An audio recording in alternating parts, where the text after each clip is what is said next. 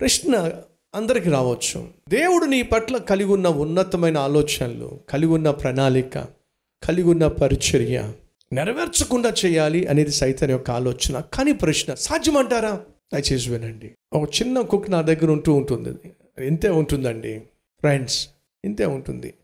చేతిలో తీసుకుంటే రెండు కేజీలు కూడా ఉండదు అది. మీకు విషయం తెలుసా? ఆ- ఆ చిన్న కుక్కతో నేనున్నప్పుడు జర్మన్ షెపర్డ్ డాగ్ను కూడా అది లెక్క చేయదండి.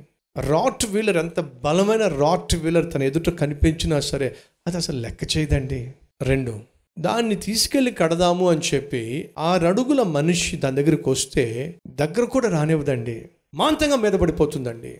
అడుగుతున్నాను దానికి ఆ బలం ఎక్కడి నుంచి వచ్చింది చెప్పండి?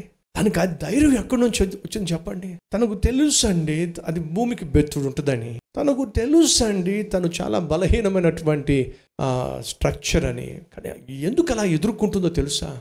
నాకు ఒక యజమానుడు ఉన్నాడు అతన్ని దాటి మాత్రం ఈ కుక్క కానీ ఈ మనిషి కానీ రాలేడు.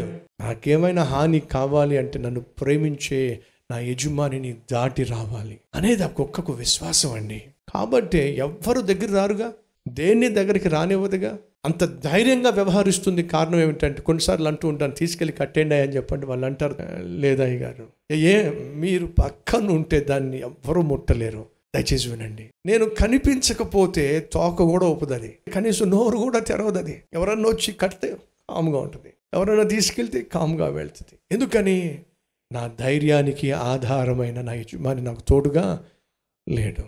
ఫ్రెండ్స్ ఎగ్జాక్ట్గా ఇదే జరిగింది సంసోను జీవితంలో. సంసోనుకు దేవుడు తోడుగా ఉన్నంతసేపు ఏ ఒక్కడు కూడా సంసోన్ను ఎదుర్కోలేకపోయారండి. కానీ సంసోన్ ఎప్పుడైతే దేవుని ఆత్మను పోగొట్టుకున్నాడో దేవుని సన్నిధికి దూరం అయిపోయాడో పాపిష్టి ప్రాంతాల్లో పాపిష్టి పనులు చేస్తూ వారితో పడుకున్నాడో దేవుని యొక్క సన్నిధిని పోగొట్టుకున్నాడు ఆత్మను పోగొట్టుకున్నాడు ఆ అభిషేకాన్ని పోగొట్టుకున్నాడు. ఏమయ్యాడు తెలుసా? అంతకుముందు ఏ ఒక్కడూ కూడా తనను కనీసం దగ్గర కూడా వెళ్ళలేనటువంటి వాళ్ళు గాడిద దవడ ఎముక తీసుకొని వెయ్యి మందిని చంపేసిన వాడు కాస్త దెలీలా అనేటటువంటి ఒక ఒక పాపిష్టి స్త్రీ ఇంటికి వెళ్ళి ఆమెతో నివసించడం మొదలుపెట్టి ఆఖరికి శత్రువు వచ్చి అతన్ని పట్టుకుంటే ఏమీ చేయలేకపోయాడండి బలహీనుడైపోయాడండి. కారణం తెలుసా? దేవుని సన్నిధిని పోగొట్టుకున్నాడు.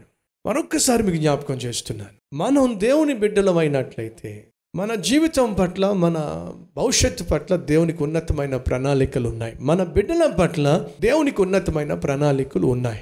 అప్పుడు మీరు అనొచ్చు బ్రదర్ మీరు దేవుని చేత ఏర్పరచబడినటువంటి గొప్ప సేవకులు గొప్ప సేవ చేస్తున్నారు. కాబట్టి మీ బిడ్డల పట్ల దేవునికి ఉన్నతమైన తలంపులు ఆలోచనలు ఉండి ఉంటాయి. కానీ మేము సాదా సీదా మనుషులము. ఏదో చిన్న కుటుంబం మాది ఒక పేద కుటుంబం మాది. మా బిడ్డల పట్ల దేవుడు ఉన్నతమైన ఆలోచనలు గొప్ప ఆలోచనలు గొప్ప సేవ చేయాలనేటువంటి తలంపులు కలిగి ఉండ ఉంటాడంటారా అనే ప్రశ్న మీరు వేసినట్లయితే దానికి జవాబు నా దగ్గర ఉంది. ఒకవేళ మీరు మధ్యతరగతి కుటుంబమే కావచ్చు ఒకవేళ మీరు పల్లెటూరులో ఉన్నటువంటి వాళ్ళే కావచ్చు ఒకవేళ మీ అబ్బాయి లేకపోతే మీ ఇంట్లో ఉన్న పిల్లలు సరిగా చదువు సంజలు లేని వాళ్ళు కా కావచ్చు అయినా మీ బిడ్డల పట్ల దేవుడు ఉన్నతమైన తలంపులు కలిగి ఉంటాడా? నేను చెప్తున్నాను ఎస్ ఊరుకోండి బ్రదర్ సరిగ్గా చదువుకోని వాళ్ళ పట్ల దేవుడు ఉన్నతమైన తలంపులు ఏమిటి? ఎస్ నా తల్లి నా తండ్రి పల్లెటూరులోనే ఉండేవాళ్ళు. నేను చదువుకున్నదంతా కూడా పల్లెటూరులోనే. ఆ పల్లెటూరులో సుమారు వెయ్యి కుటుంబాలు ఉంటాయేమో అంతేనండి. అంత చిన్న పల్లెటూరు. నా తల్లిదండ్రులతో ఒక మధ్యతరగతి కుటుంబం.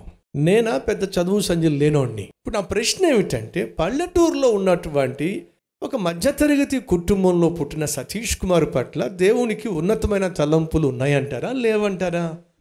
ఉన్నాయి. ఇప్పుడు నా ప్రశ్న నా తల్లి కానీ నా తండ్రి కానీ ఏమన్నా ప్రత్యేకమైనటువంటి దంపతులు అంటారా? కాదు. వాళ్ళిద్దరిని ఏర్పరచుకొని వారికి కుమారుడుగా నన్ను అనుగ్రహించి నన్ను సేవకు పిలుచుకోవడానికి ఏదైనా ప్రత్యేకమైనటువంటి వంశం అంటారా వారిది? కాదండి. అదే చెప్తున్నాను నేను. ఓ మధ్యతరగతి కుటుంబం ఒక పల్లెటూరులో ఉన్నటువంటి కుటుంబంలో పుట్టినటువంటి చదువు సంధ్య లేనటువంటి కుర్రవాడి పట్ల కూడా దేవుడు ఉన్నతమైన ఆలోచనలు కలిగి ఉన్నాడు. దానికి నిదర్శనము సాక్ష్యము సతీష్ కుమార్.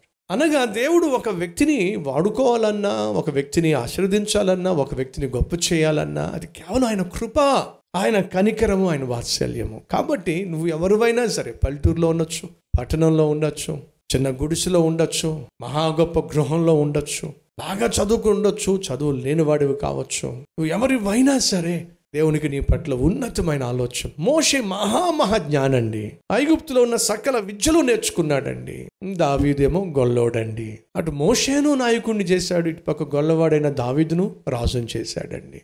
సొలోమును రాజు కుమారుడండి. పేతురేమో చేపలు పట్టేవాని కుమారుడండి. పేతురునేమో అపోస్తులలో ప్రథమునిగా చేశాడండి.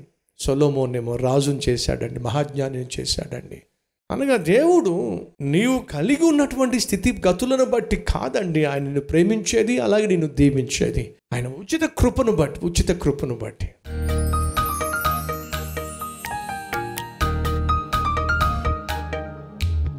పరిశుద్ధుడు అయిన తండ్రి బహుసూటిగా బహుస్పష్టంగా మాతో మాట్లాడిన ఆయన ఆ కుక్కకు తెలుసు నా యజమాని నాకు తోడుగా ఉన్నంత వరకు ఈ ప్రపంచంలో ఏది నా దరిదాపుకు రాదు. అయ్యా నువ్వు మాకు తోడుగా ఉన్నట్లయితే ఉన్నట్లయితే ఈ లోకంలో ఏది నాయన మమ్మల్ని ముట్టుకోగలిగింది? ఏది ప్రభు మా దరిదాపులకు రాగలిగింది? ఈ నిరీక్షణ ఈ విశ్వాసము మాకు దయచేయి. మాకు తోడుగా ఉండమని ఏసునామం పేరట వేడుకుంటున్నాం తండ్రి. ఆమె